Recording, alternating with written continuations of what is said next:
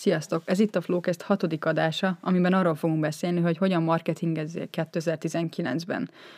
Nagyon sok tanácsadó van, aki a saját eszközét hirdeti, hogy az a leges, legtutibb eszköz, azzal kell mindenkinek foglalkoznia, mert ő ebből lett milliárdos, viszont ennél a helyzet sokkal, de sokkal bonyolultabb.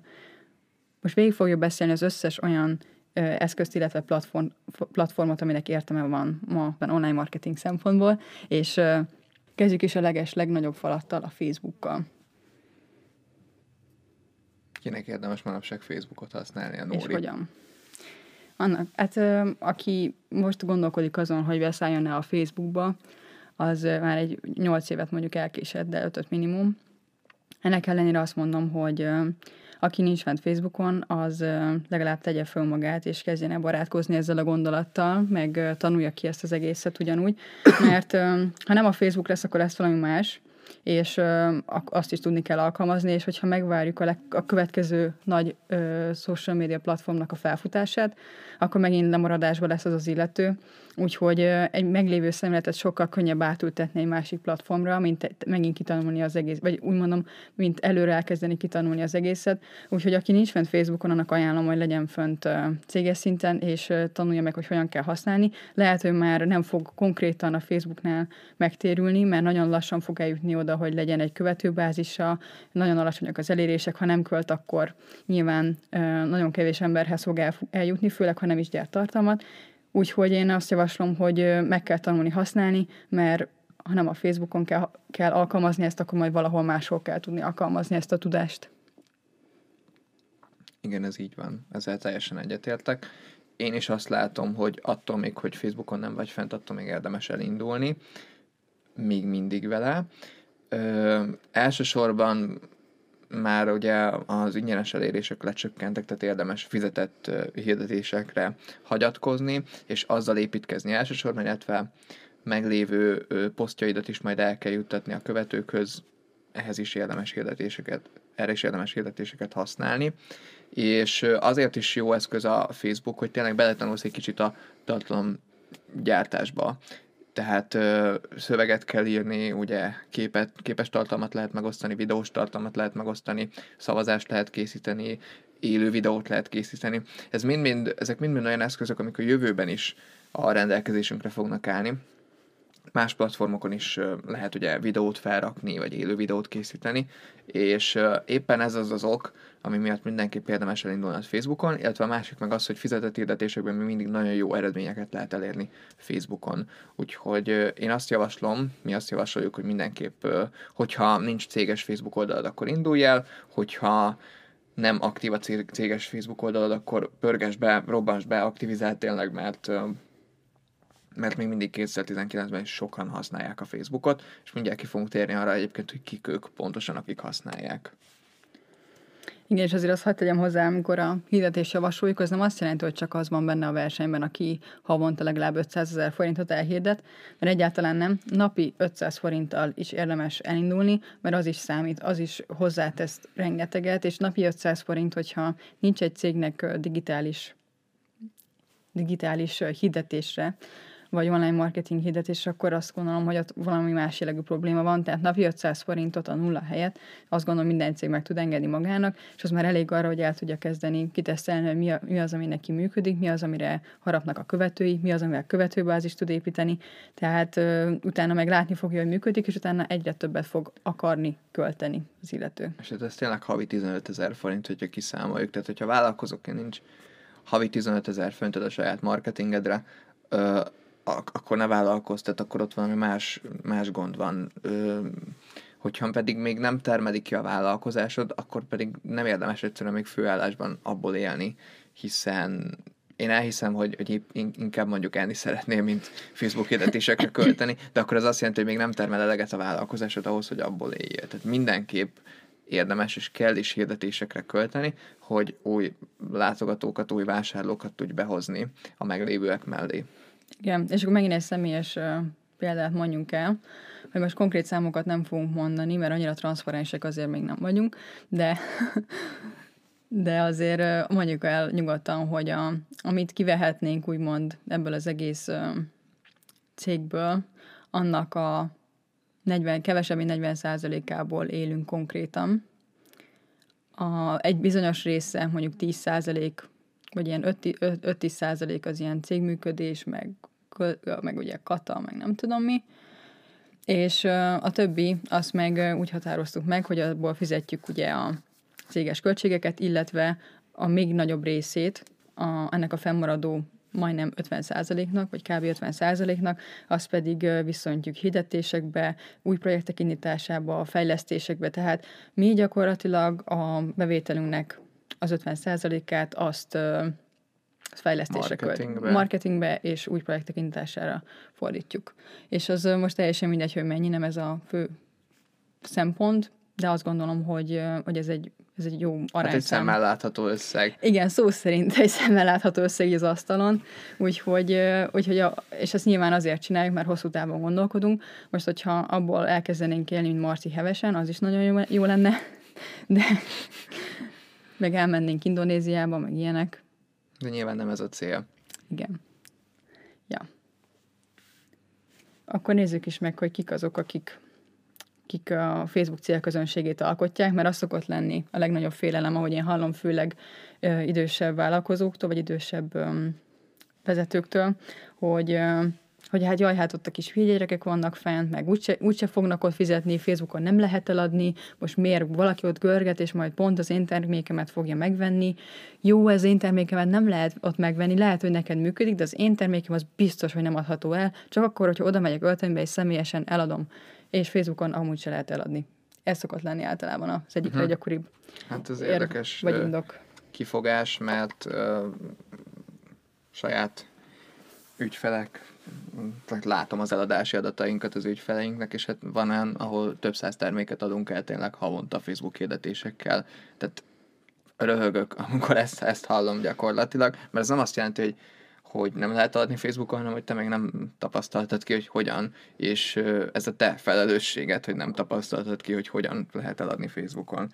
Úgyhogy hát hoztunk egy, egy-két adatot, a legtöbb felhasználó Facebookon 25-34 éves, tehát 25 és 34 éves korosztály között van, ők a felhasználóknak egyébként a 32 át alkotják, tehát hogy majdnem, a, tehát a felhasználóknak az egyharmada gyakorlatilag 25 és 34 év között van Facebookon. A következő, a második helyen 18-24 évesek vannak, ők ugye 27 százalék, tehát ez, ez már ugye majdnem 60 százalék, és én azt gondolom, hogy a 18 és 34 év közötti korosztály igenis egy fizetőképes korosztály, de legalább a 25-34 év közöttiek mindenképpen fizetőképesek. Tehát van saját jövedelmük többségüknek, többségük már azért remélem nem otthon lakik, anyuci apucinál, de, de minden, mindenképp van pénzük arra, hogy termékeket vagy szolgáltatásokat vegyenek igénybe, ami azt jelenti, hogy gyakorlatilag a Facebook felhasználóknak az egyharmadának mindenképp el tudsz adni. Kivéve, hogyha mondjuk idősebbeknek szóló, vagy fiatalabbnak, fiatalabbaknak szóló termékeid vagy szolgáltatásaid vannak, de erre is vannak megoldások. Akkor a felhasználók 16%-a 35-44 év közötti, 10% a 45-54 év közötti, ők, ők ugye mind megint olyan korosztály, akinek saját jövedelme van, ö, saját ö, magáért felelte, gyakorlatilag megint meg tudod őket győzni, hogy termékeket, szolgáltatásokat vegyenek igénybe. 6%-a 55 és 64 év közötti, azt mondom, hogy az 55 év felettieknek sokkal nehezebb eladni online főleg, mert, mert ők ugye még félnek az online vásárlástól, ők nem ebben nőttek fel, ők nem adják meg a bankkártya adataikat, nehezebben rendelnek, nem tudják mi az utánvét, nem veszik át a termékedet. Tehát azt mondom, hogy mondjuk 55 év felett csak nagyon szűk az a célközönség, akinek valójában el lehet adni. A 65 év felettiek a 4%-a a Facebook felhasználóknak, és, és 6% egyébként 13 és 17 év közötti tehát ez azt jelenti, hogy a, hogyha levesszük mondjuk ezt az 55 év felettieket, és levesszük a 17, tehát a kiskorúakat, akkor az gyakorlatilag 6, 12, 14 százaléka a felhasználóknak az, akinek valójában nem tudsz eladni, és a maradék 80 valahány százaléknak pedig igen. Ez elég meggyőző szerintem, és azért azt tegyük hozzá, hogy azért a nyugdíjas korosztály egyre inkább egy fizetőképes szegmense lesz az egésznek, mert ugye egyre jobban öregedik a korfa. Igen. És ö, egyébként meg a nyugati országokban az, hogy az osztrák nyugdíjasok például vesznek 300 ezerért biciklit, mert ők szeretnek biciklizni, az teljesen át, normális át, dolog. Igen, és nordic walkingoznak, foglalkoznak az egészségükkel. utaznak folyamatosan. Igen, tehát azért azt gondolom, hogy ez a trend, ez előbb-utóbb remélhetőleg azért Magyarországra is el fog jutni, és azt hozzá kell tenni, hogy azért egyre több idősebb felhasználó lesz a közösségi médiák közösségi, közösségi médiában is, illetve az online platformokon, és velük számolni kell, és ha például te hatékony olyan tudsz nekik értékesíteni, akkor az a jövőre nézve eléggé, eléggé biztató dolog. Igen. Igen, igen, igen, egyetértek. És ez van a Facebooknak a kis testvére, az Instagram, Ugye most az a mai napnak a fő témája, hogy, hogy mit érdemes, hogyan érdemes online Igen. marketingezni 2019-ben. régen azt mondtuk, hogy a Facebookon nem vagy fenn, akkor nem létezel. Ez most már egyre inkább igaz az Instagramra. Ugye folyamatosan növekszik így a felhasználóknak a száma, és hát sokan azt hinnék egyébként, hogy sok, te is azt hiszed lehet, hogy az Instagramot, ja, hát a tinédzserek használják, meg a tele van 14 évesekkel. Persze, fenn vannak a a fiatalok is, de mégis a felhasználóknak a 33%-a 25 és 34 év közötti. Tehát itt megint azt mondhatjuk, hogy hogyha te szeretnél eladni, akkor 25-34 év közöttiek valószínűleg egy tökéletes korosztály erre. És, és hogyha felhasználóknak egy harmada 25-34 év közötti, akkor, akkor igazából mindenképp van keresni valódi Instagramon.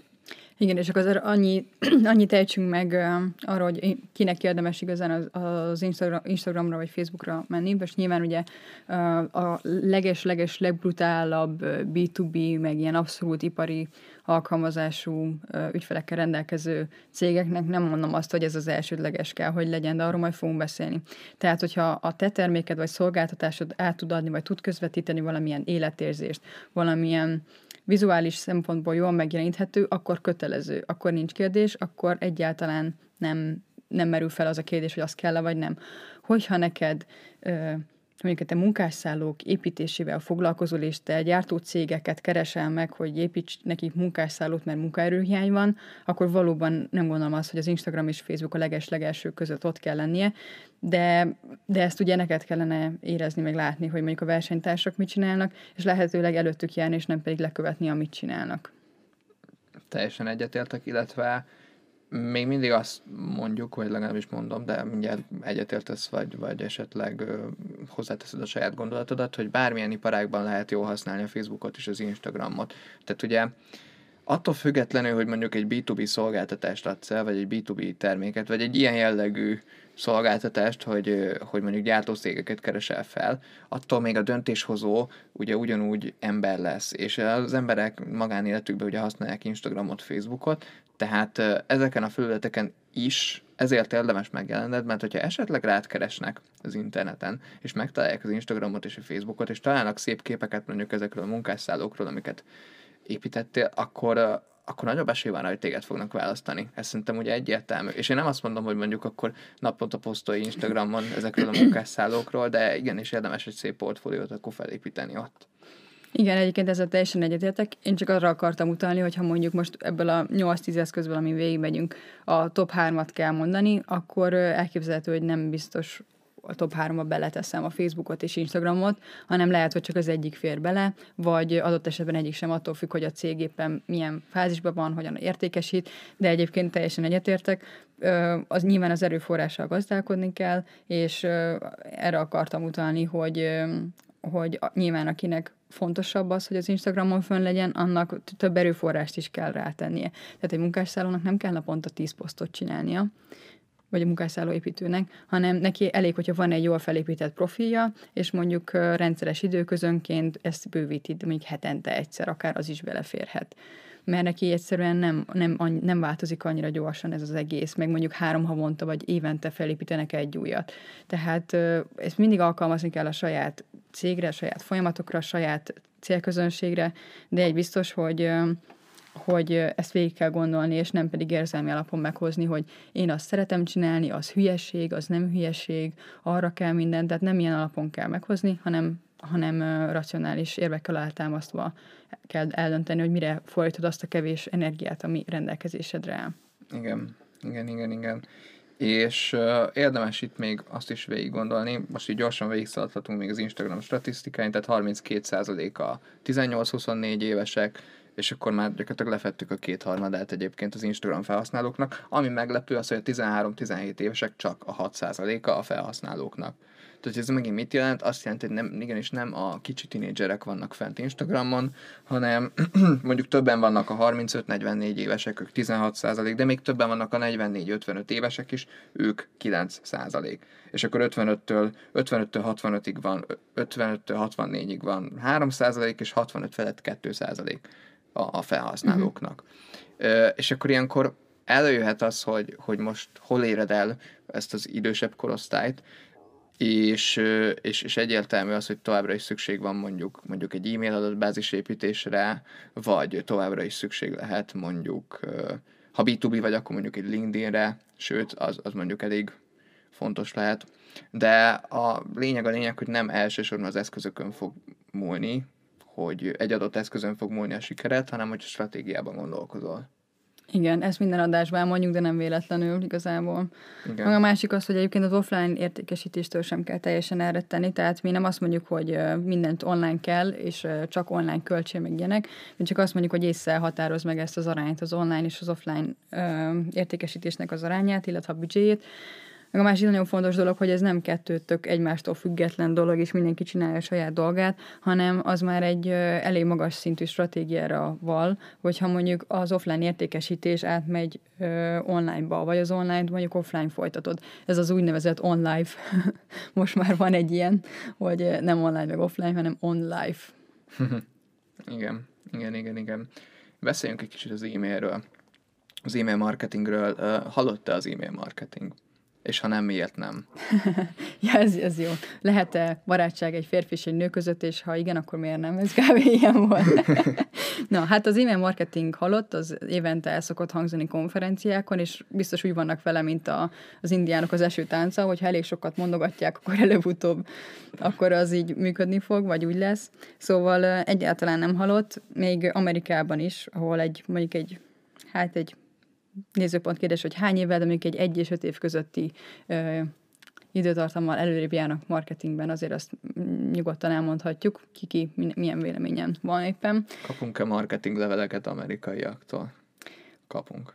Dögivel. És Amerikában is megtérül az e-mail marketing, és ha ott meg tud térülni az e-mail marketing a a mesterséges intelligencia, meg a Teslák, meg minden között Igen. az emberek e-maileznek, és egy elég nagy embertömegről van szó, akkor azt gondolom, hogy mi kis picinke országunkban is nyugodtan elmondhatjuk, hogy itt is működik és megtérül, és igazából ezt nem is kell így az érzelmekre hagyni ezt a döntést, mert... Adatok vannak. Igen, vannak erről adatok, másrészt meg, meg ha kiszámolod, hogy mekkora a költsége egy e-mail kiküldésének, és hány százalékos megtérülése van, akkor azért elgondolkodsz azon, hogy lehet, hogy mégis megér inkább e-mail listát építeni, mint, mint valamilyen teljesen indokolatlanokból kifolyólag azt így felszámolni, mert az e-mail marketing halott, és valami tök másba belefogni. Igen. Tehát olyan nagy nevektől kapunk e-mail, e-maileket, ilyen kvázi reklám e-maileket, mint a Russell Branson, a Dean Graziosi, akkor van a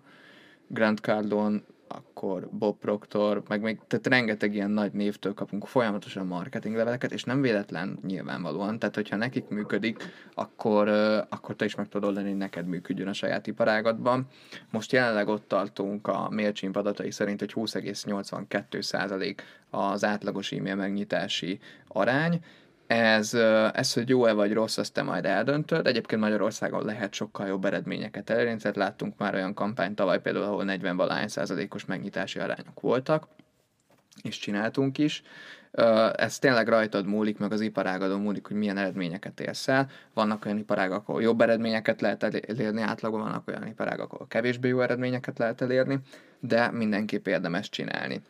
Igen, és az sem úgy, hogy kiküldtem megyet, és hopp, nem sikerült, meg jaj, nem működik, hanem ugye a 20%-os megnyitási arányt, ha végig gondolod, akkor egy üzenetről, vagy egy témáról akár ötször vagy hétszer is kiküldheted, hogy statisztikai alapon mondjuk mindenki megnyissa, vagy eljusson oda, hogy megnyitja. Tehát nem úgy érdemes, hogy hát kiküldtem, ez így sikerült, nem sikerült, akkor megyek tovább is. Így, hanem érdemes úgy csinálni, hogy hogy tudatában vagy ennek a 20%-os megnyitási aránynak, és ennek megfelelően nem szélszpemmelni a listádat, hanem egyszerűen csak több szempontból, több irányból megközelíteni egy-egy dolgot, és akkor működni fog. Uh-huh illetve még mondjuk el a top 5 indokot, amiért megnyitják az e-mail, e-mailjüket a, az emberek, ez érdekes lesz. A legfontosabb mindig a küldőnek a neve, tehát amikor meglátják a küldőt, akkor általában eldöntik. Ez egyébként 64%-a jelölte meg a megkérdezetteknek, hogy a küldő alapján nyitja meg. Tehát tényleg, hogyha megkapsz mondjuk valaki olyantól egy levelet, akit mondjuk te egy hiteles tanácsadónak látsz, akkor nyilván meg fogod nyitni a levelét. Vagy hát nagyobb esély van hogy megnyitod. Következő az a, az a tárgymező, azt már csak 47% jelölte, aztán a harmadik az ajánlat, a negyedik a, maga az első egy-két sora az e-mailnek, ami még látszik a Gmailből, vagy legalábbis az e-mail szoftverből. Egyébként a Gmail pont a mai napon lett 15 éves. Legalábbis a mai napon, amikor ö, forgatjuk ezt az adást. Igen, 2019. április 3. 3. Igen. És a legutolsó az a várható hossz, tehát hogy milyen hosszú leveleket szokott küldeni ez az ember, akitől kapta az e-mailt, és ezek alapján nyitja meg az adott pillanatban. Úgyhogy, úgyhogy az e-mail szerintem egyébként nem halott, csak csak érdemes esetleg alternatívákat keresni, ha neked mondjuk annyira nem működik. Mi lehet alter- alternatíva az e-mailre?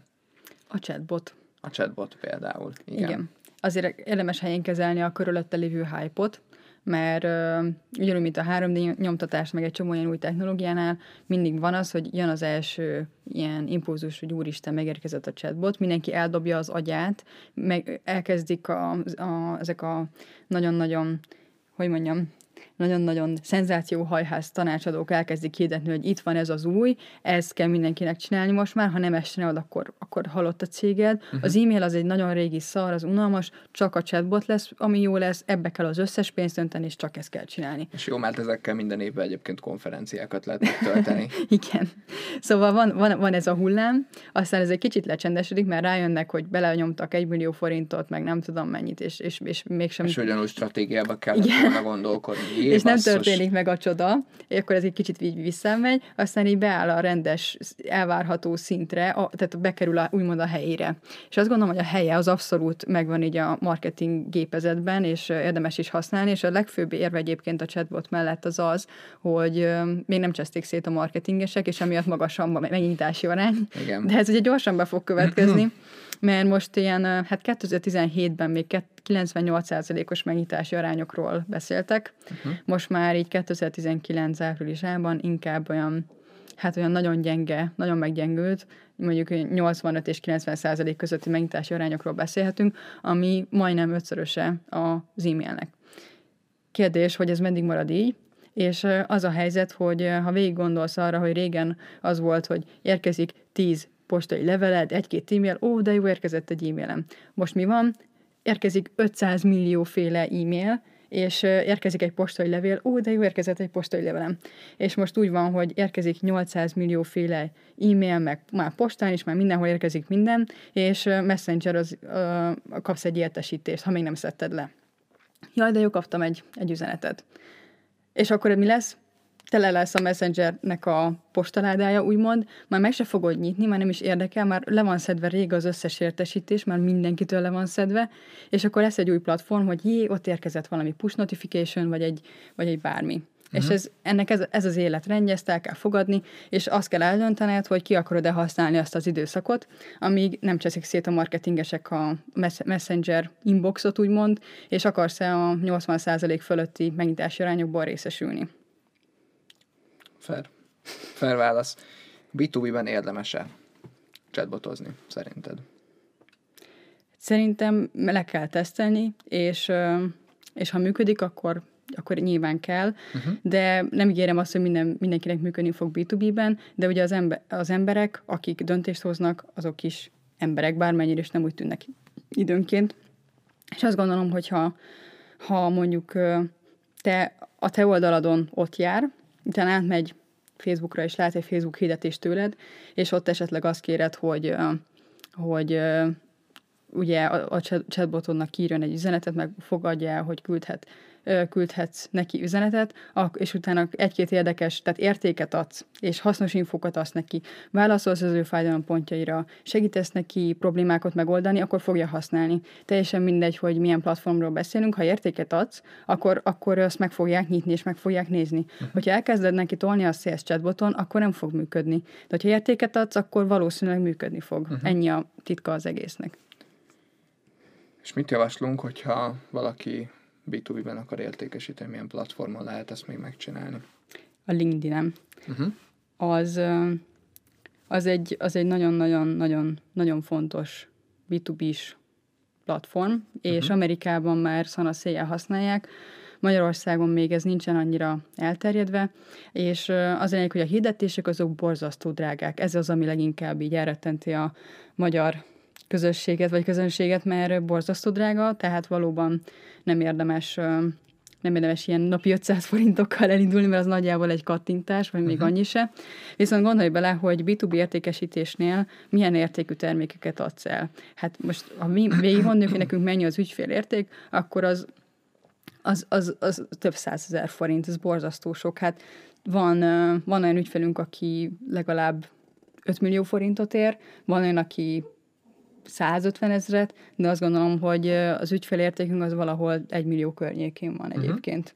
És hogyha egy ilyen ügyfelet behozunk, akkor az, az nem, nem 20 forintba fog kerülni, mint egy 3000 forintos webshop terméknek az értékesítése Facebookon, vagy kattintás, hanem egy kattintás, egy ilyen értékű termék értékesítése, az, az nem meglepő módon, az többszöröse. Úgyhogy én azt gondolom, hogy helyén kell kezelni a dolgot, azért drága, mert sokkal több pénzt lehet vele keresni. Igen, ez így van. Ennyi a lényege, és ebből kifolyólag több, több a magasabb a beszállási küszöb is. Amit még érdemes használni, van ez az úgynevezett e-mail, ami, ami szintén nem annyira olcsó dolog.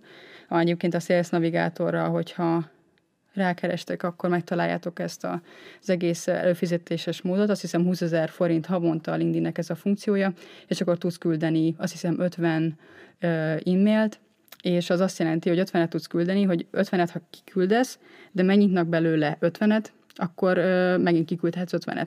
Tehát csak akkor fogy el, hogyha kiküldesz 50-et, és nullát nyitnak meg, akkor ugye elfogyott abban a hónapban.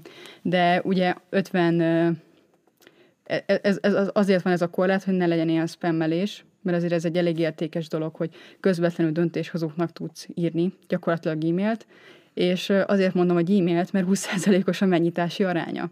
Tehát most gondolj bele, hogy kiválasztod, hogy egy, egy 5000 fős cégnek a HR vezetőjének akarsz írni, leszűröd, és azt mondod, hogy oké, okay, ő egy ilyen paramétereknek megfelelő ember, írok neki egy ilyen e-mailt elküldöd neki, megnyitja, lesz belőle egy havi több millió forintos szerződés. Tök jó. És gyakorlatilag közvetlenül el tudod érni. Tehát már nincs az, hogy így hackelni kell, meg, meg, meg kiszedni az e-mail adatbázisból valahogy lelopni, és akkor ilyen illegálisan vásárolni az e-mail címeket, meg semmilyen nincs, tök legálisan közvetlenül a döntéshozóknak tudsz gyakorlatilag e-mail, megnyitás, meg e-mail megnyitási aránynak megfelelő üzenetet küldeni azért ez egy elég erős dolog. Ez erős, igen. És akkor még a newsfeednek az eléréséről nem is beszéltünk, mert az is, a, az is még a Facebook, a Facebooknak a szép uh, aranykorát idézi. idézi azok az elérések, ami Igen. szintén le fog csökkenni a linkedin hogyha van egy kis eszük, és um, érdemes ezt is kihasználni addig, amíg ilyen jó elérések vannak a newsfeedben. Nem beszéltünk néhány eszközről, ez való igaz, viszont azt gondoljuk, hogy ha ezek közül kiválasztod azt, ami leginkább a te cégedhez illik, a te cégednél működhet, és ezt a számok alapján hozod meg ezt a döntést, akkor jó helyre fogod tenni az erőforrásokat. Rengeteg, több százféle dolgot behozhattunk volna, de ezt láttuk értékesnek és hatékonynak, mert neked sem kell a több százféle, tehát most Pinterestre, meg ilyenre azért nem tértünk ki, mert fókuszáltan kell haladni, és nem hiszem a magyar piacon annyi erőforrás lenne a marketing tartalomgyártásra, illetve hirdetésre, hogy a teljes palettából kelljen válogatni, hanem eleve már leszűkítettük számodra, hogy ezek közül választál, és hogyha ezek közül választasz, és csinálod is utána, akkor úgy gondoljuk, hogy valószínűleg sikerre fog ez sikerre fog vinni ez a döntés. Auf Wiedersehen.